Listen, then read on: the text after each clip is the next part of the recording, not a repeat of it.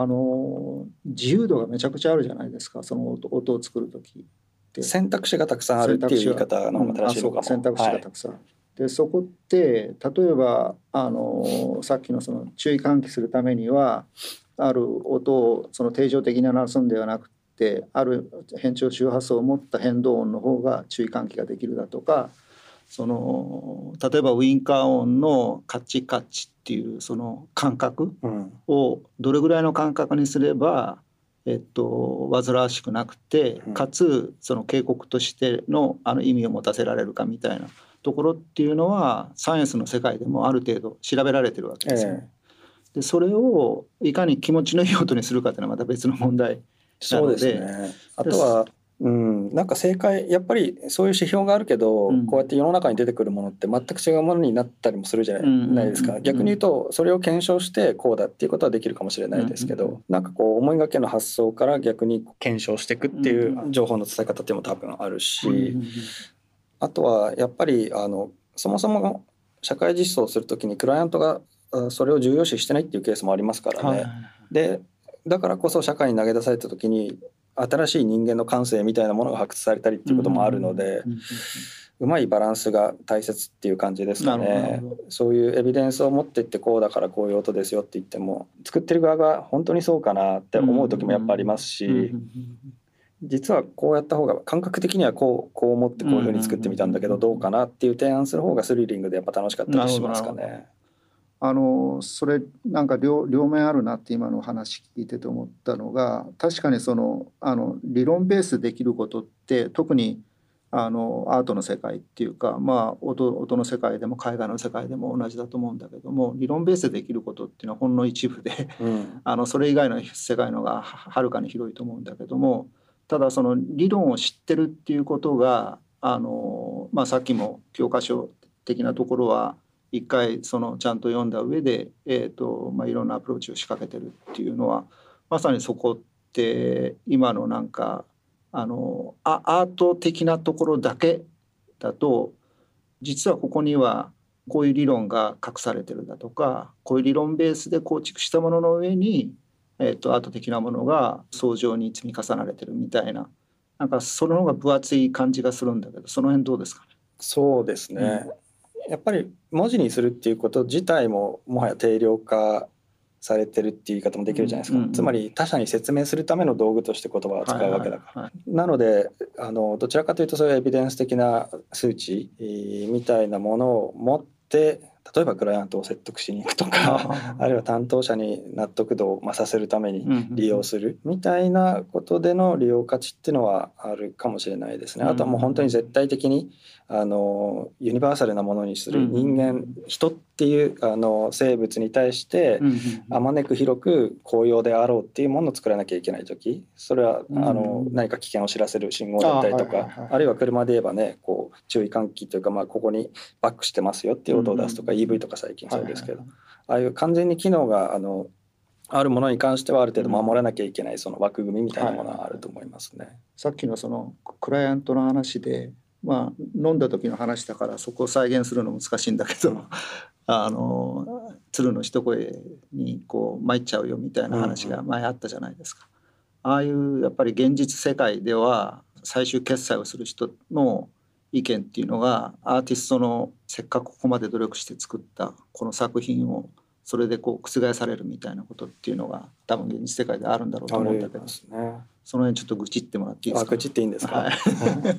そうですね。まあ今のお話の流れで続きで言うとあのまあいろいろとご説明させていただいて、だん。あの順を追ってこういうデザインプロセスでこういうふうになってますよっていうお話ができる機会もありますし、あるいはもう本当にあの中で代理する人がいて、はい、あの出来上がったものだけ持って上に持ってってこれは好きだ嫌いだって言われてまた持ち帰ってくるみたいななんかそういうやっぱりやり取りするところもやっぱり多いですから、あの発注する側のリテラシーも結構試されるかなと思います。どういうものを作りたいのかっていうことをより明確にししていただけると、デザインする側もそのデザインプロセスにどういう考え方を取り入れればいいかなっていうことがよりあの指標が定まってくるのでこ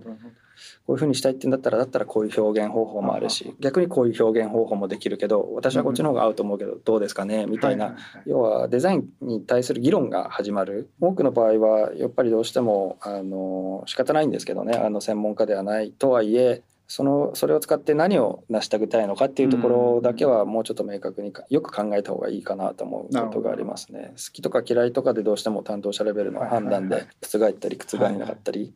っていうことが往々にして起こるようなあの業界だったりもするので、うん、そのプロジェクトを受ける時って最初にそういう地ならしっていうかあのまあ教育というと語弊があるかもしれないけど、はい、クライアントさんにその最低限のそのリテラシーを持てるようなレクチャー的なところっていうのがあるんですか？そうですね。企画の段階でそういったところから前段からお話しすることもありますね。やっぱり例えばほら空間環境デザインとして何かあの音の照明とか映像とかと同じようにあの什器とかと同じように音をどう設置するかっていう時には、なぜこういう音になるべきかっていう前段がないとどうしてもわからないと思うので、まあ例えばそれこそマリー・シェーファーのサウンドスケープという考え方がありましてねっていうところからなるほど。ブライアン・イーノという人がアンビエントという概念を発明しましてねっていうまあ本当お勉強ですよね。まあそういったところをあのスライド1ページ2ページぐらいでパッパッと説明しつつだからこそ我々はこういうものを作りますよっていうことをやらせていただかないとなかなか伝わらないこともありますし。まあこういうのもなんか一つ建築設計とすごい似てるなと僕は思ってるんですけどね、ね、形のないもの、はいはい、今までにないものをどういうふうに提案するかっていった時にその文脈、うん、我々はこう解釈してこういうふうにしてこうなった方がおそらくあの有効なんじゃないですか価値が生まれるんじゃないですかっていう提案を模型を使わずにやってるって感じですね。なるほど。その模型がないっていうところが難しさだよね。そうですね、うん、音はどうしてもその聞く環境によっても随分違いますし、うん、あの本当に定域が足りないとかっていう割には PC であのモニターしてらっしゃるとかっていう そういうクライアントとかも全然多いんですよ。なるほど足してくれっていう割にこれで聞いてるから聞こえないんじゃんとか、うん、それは当たり前のことが発注する側のリテラシーとして、まあ、足りない部分もある場合も多いですし、ね、あとはまあそうですね模型がないっていうのはすごく難しくって何かすでにあるものをリファレンスとして出してしまうとじゃあ何かのあるよみたいなものを作りたいんだっけ今っていう話になってきちゃいますしそこはやっぱ作り手とやモチベーションにもすごく影響する部分なのかなと思ったりもしますから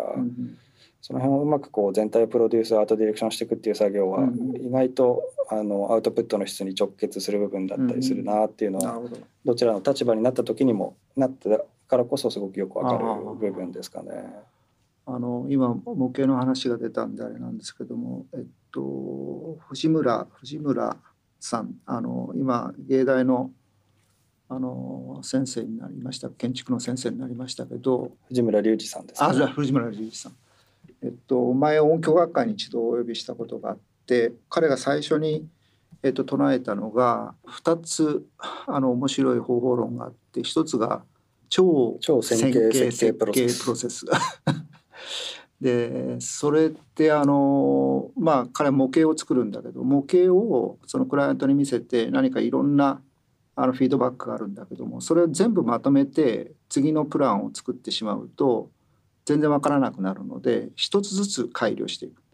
でその一つずつがどんどん積み重なってだから模型が山ほどあるんだけどそれがまあ超線形だっていう言い方をされてて音の場合ってそのえー、と何か一つプロトタイプ的なここんな雰囲気で音作ります。でそれを、えっとまあ、フィードバックがあると思うんだけどもその時に次のバージョンにこうなるわけですよね。そそことその最初のプロトとその次のバージョンの音の飛躍っていうのは結構やっぱジャンプがあったりするんですか？うんそうですねまあ要望がどうなるかその集まった時の要望によって次の形態が変化するっていうことだと思うんですけど、まあ、それ要望の種類によりますし多分藤村さんのその線形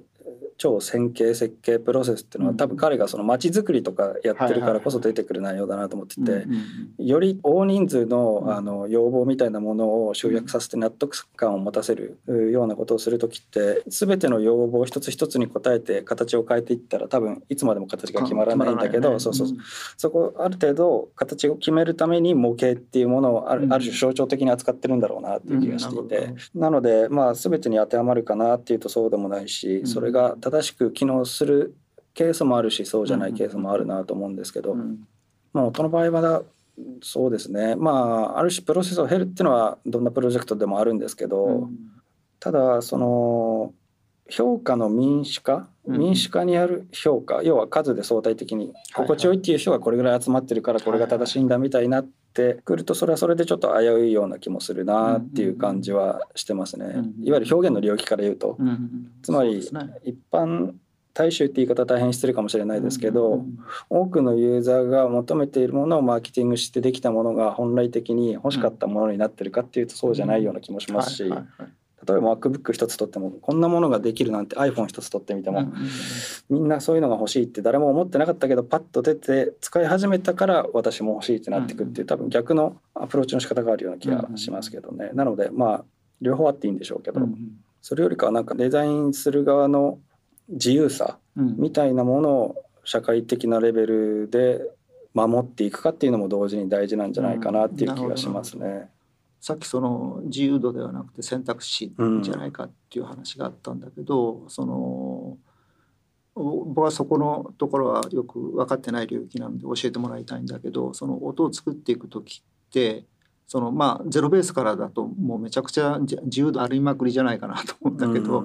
象徴的なセンテンスがあってそこからこう一つずつこう積み重ねていくみたいなあの作り方なのかそれともなんかあのもうモチーフみたいなもので最初決まったものがあってそれをこう組み合わせてこう音を作っていくっていう、まあ、どんな作り方をするんですか？教えてください。シンプルなあれですね興味ですね、はいはい、そうですねケースバイケースって言ってしまえばそれまでなんですけれどもでもやっぱり多分石田さんもあの建築設計やられてたっていうことなので分かりやすく言うとやっぱ建築の衣装設計にすごい似てるですよね。うん、まあだってあのこれ鉄骨がいいのか、うん、RC がいいのか木でいくのか、この部分だけ木でいくのかっていうのは、うん、多分音楽でいう音色だと思うんですよ、うん、まあ、素材、はいはい、これは弦でいくのかあの電子音でいくのかとか、はいはい、こっちの方が合いそうだな合いそうだなっていうのが事前に頭の中でなんとなくもう浮かび上がった状態で図面描き始めるじゃないですか。なるほど。なるほど。なので音色に関してはそうだし。あじゃあ最初に結構その部品レベルというか要素レベルまで構成するものっていうものはもうイメージとしてある。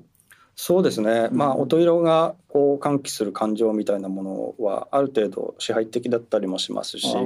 高級感とかプアとかっていうのもそうですし、うん、そうですね。あとはその文脈としてこの素材を使いたいっていう場合もありますよね。この地域でしかあの鳴っていない例えば音風景みたいなものだったり道具の鳴る音とか、うん、なんかそういったものを取り込んでサイトスペシックな要素を音の中に閉じ込めたいっていう場合としての素材っていうのもあるでしょうし、そうですね。まあ頭の中で考えてる時間の方が長いですかね。ああそうなんだ。全然。でも建築設計もそうじゃないですか割と。エスキスっていうレベルでこうちょっとしたスケッチは書くかもしれないですけど、実際にこう図面に落とす時はもうある程度もう意思を持った線を描いていくじゃないですか。なんとなくうまく説明できてるかわかんないですけどそんな感じですね。なるほどわかりますわかります。